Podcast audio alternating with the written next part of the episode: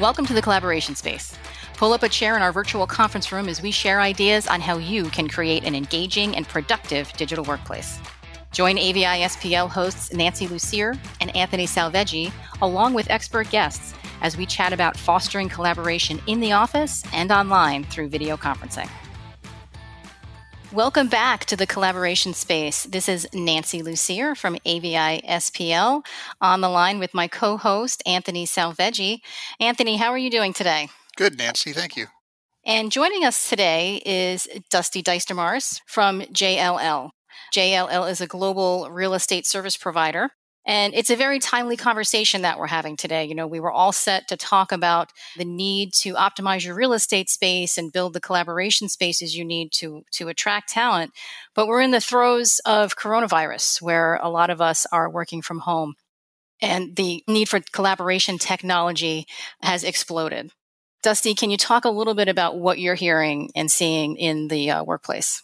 Absolutely. First of all, thank you so much for having me. Happy to be here today.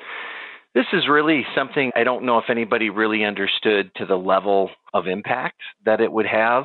We are first and foremost a facility management service provider. So, our core business, if you will, is managing people at their workplace and the landscape is is a little unique right now right there's a number of folks who are have enacted some sort of work from home policy there may just be certain light staff on certain campuses or buildings, but there's certainly definitely a very heavy need for either personal at home based collaboration tools or for those, again, connecting with folks in different areas of the globe, good collaboration technology. It's really a, a must have at this point. In fact, even my web based system the other day, bandwidth was, was really stretched. So we had a period of a bit of an outage for, for a while there. So definitely an interesting time that we are in for sure.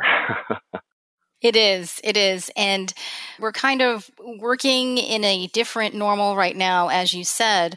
But when we return to work, when we return to the office, we're kind of going to be working under the new normal. Maybe some of the things that we have because of the current situation we'll keep and we'll move over to when we return to the office. So I think that people still, when we get back to the office, are going to need to build a flexible workplace, right? And even more flexible than before, right? Because of what we're experiencing now. And this may be something that people are even looking for even more when they choose where they want to work and the environment they're going to want to work in. Yes, that's a great point. I think there's a few a few layers there. One, flexibility has been increasing dramatically, whether it has been some sort of HR policy that's allowed folks to work from home at least one day a week or two days a week. Other companies have already started to lease some level of co working space in markets where they may not have a large enough workforce to actually justify a full time office. So that's meeting a, a, need, if you will. There's also the fact that, again, in traditional spaces, there are leases that are probably locked in for a number of years yet.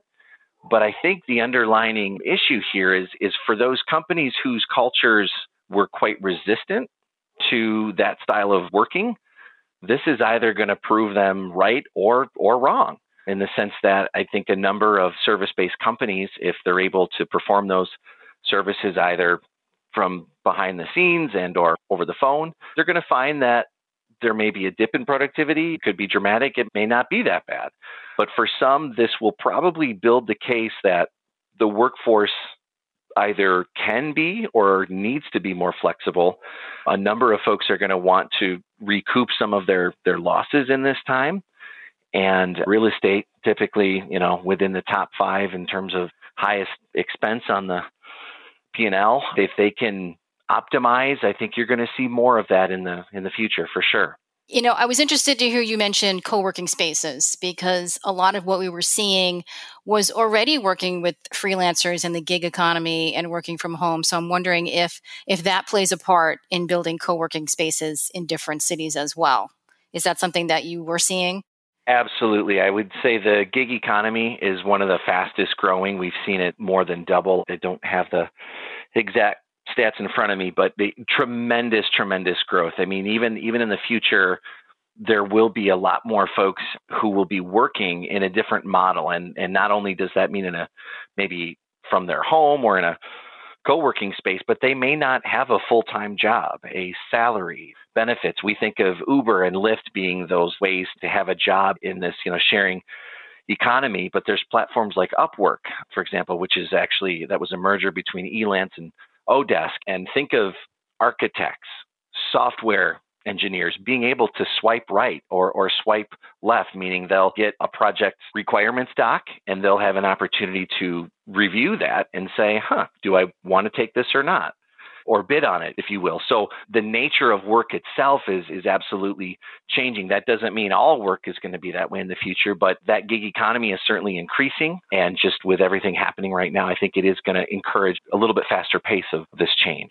Yeah, I think the adoption timeline just got crunched a lot, right?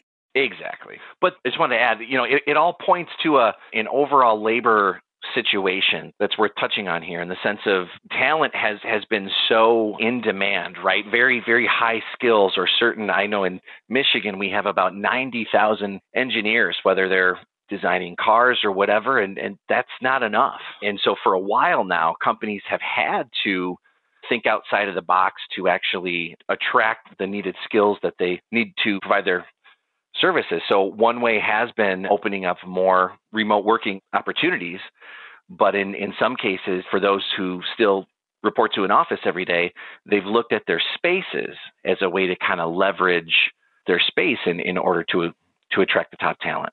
So, Dusty, you talked about attracting the talent, but also having the infrastructure in terms of the office space in order to bring them in and to be able to accommodate them. My question to you is Do you find that companies are seeking out or need a lot of advice as to where they should start. How do they change their culture? How do they know what to focus on first? Is it the technology? Is it the spaces that will host the technology? And do they need advice on how to figure out where they begin to to start to put their efforts and see how it will align with whatever their business mission is? Yes, Absolutely. One, knowing what their goals are is incredibly important.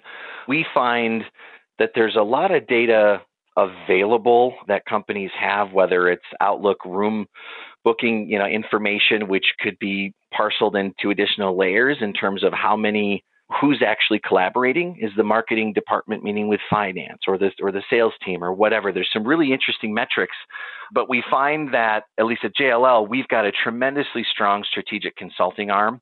And so our our workplace strategy team can actually come in and make sense of that data. They would probably do some additional occupancy studies, but the whole concept is saying, all right, great that you've established your goals and what you think you want to achieve, but here's how you're actually working. Look at this gap here. Your requests for meeting rooms are way outpacing the actual level of rooms available. There's a lot of data that we see where people are looking for smaller rooms, high touch, high tech video conferencing you know, capability, high quality LCD screen, and those may not be available. Sometimes we we see the lack of data for a use of a certain room, but if you double click on that, you can see that it's it's a room that might work for certain things, but it doesn't work for everything. And so we try to come in and look at how people work and then yes, try to align that with what their objectives are and go from there. So it sounds like Dusty, you know, you can take a look at the use of say a large conference room. Maybe you have a conference room that can accommodate up to 24 people and it's either not being used or being used by 3 to 5 people. So maybe the choice is, you know, you want to optimize that space. Maybe that space becomes two or three huddle rooms versus a large conference room. Is is that the kind of thing you can help with? Absolutely. That's a great example and yet depending on their corporate objectives. It's critical sometimes that even though they see low utilization in a room like that, they absolutely see the justification in, in having it because the alternative is going out into the marketplace and having to find a city and the right hotel and fly everybody in and hold these training sessions where if they're at corporate headquarters for meetings anyway, having that room, even though it's only used three times per month by 15 or more people, the value really is in having both types of spaces. So yeah, we we find a whole broad range of analytics going in all kinds of directions. Yeah, it sounds like you need you need to dig a little deeper, right? Not just look at those first line like I was saying, well this room's not being used. Well, maybe so, but it's serving its purpose. Correct. Correct.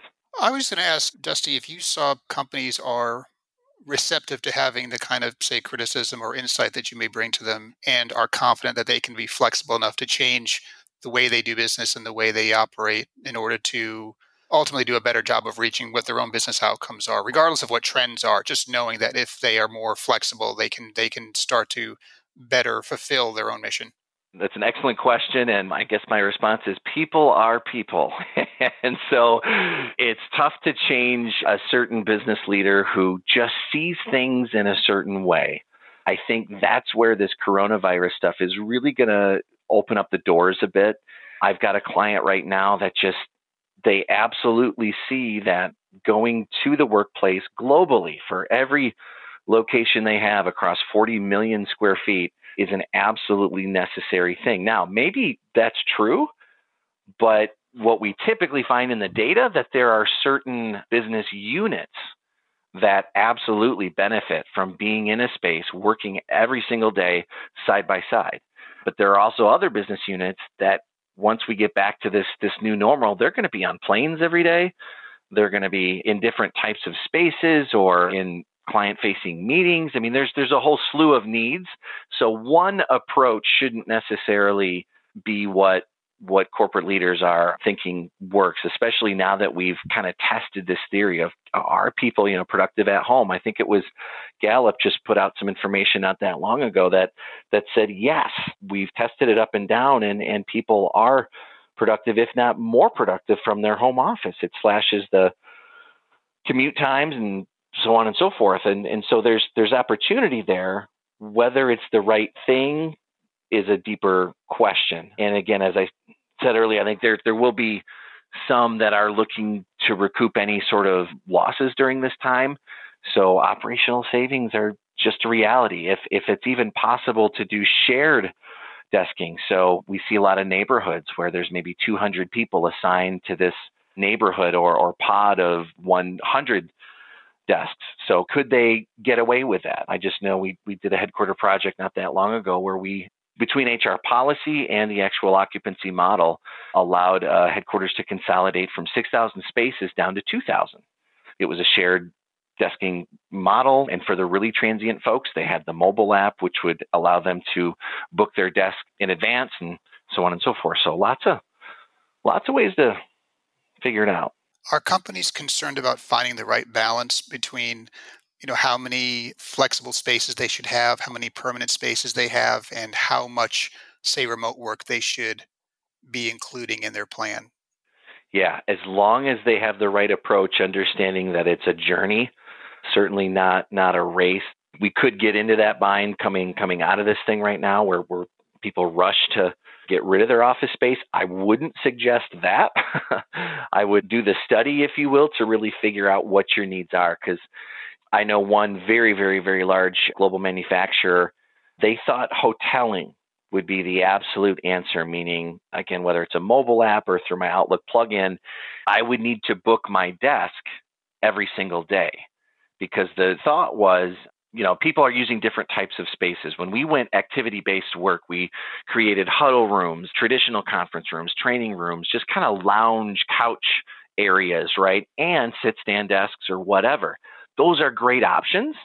And for some companies, forcing the employees to reserve whatever they need is great. But for this particular user, it was an absolute nightmare. They had the space to give people access to different styles of work environment. So what they found was a much more better use of, of time was doing that neighborhood model. So that way it wasn't taking time out of everybody's day to book the desk or you had people who would literally wake or uh, as soon as it like 12:01 a.m. when the system allowed them to book that desk just like an airline seat people were logging into the system and booking so that they would get that same desk again or that spot near the window or, or whatever. That's just added stress on on people.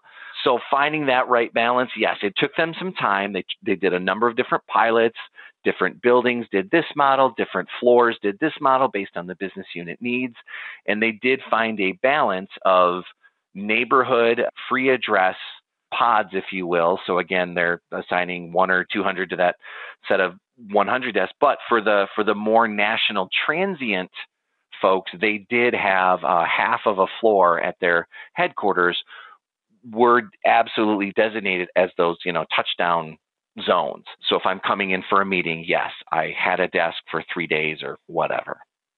So it was a nice, a nice balance. It's interesting. It's we want flexibility, but we're also creatures of habit, right? I want to have flexibility, but I like to have my comfort zone of this is the desk that I use when I'm here, kind of thing. So that that's interesting to hear that. So it sounds like we're in interesting times now with what's going on with coronavirus. And then when we get back to the office, you know, we may be even in for more interesting times and change as we adjust to our new normal in our collaboration spaces and also including possibly more remote work. I want to thank my guest today, Dusty Duistermars from JLL. Dusty, thanks so much for taking time out of your day today to chat with us. You bet. Thanks for having me, guys. I know that people can learn more about JLL at jll.com. Dusty, do you want to throw out any social media accounts where people can reach out to you? Yeah, I'm not on it too much. Twitter, Dusty CRE is probably the easiest, but you can also find me on LinkedIn. Okay, great. Thank you so much. Anthony, thanks for your time as usual as well.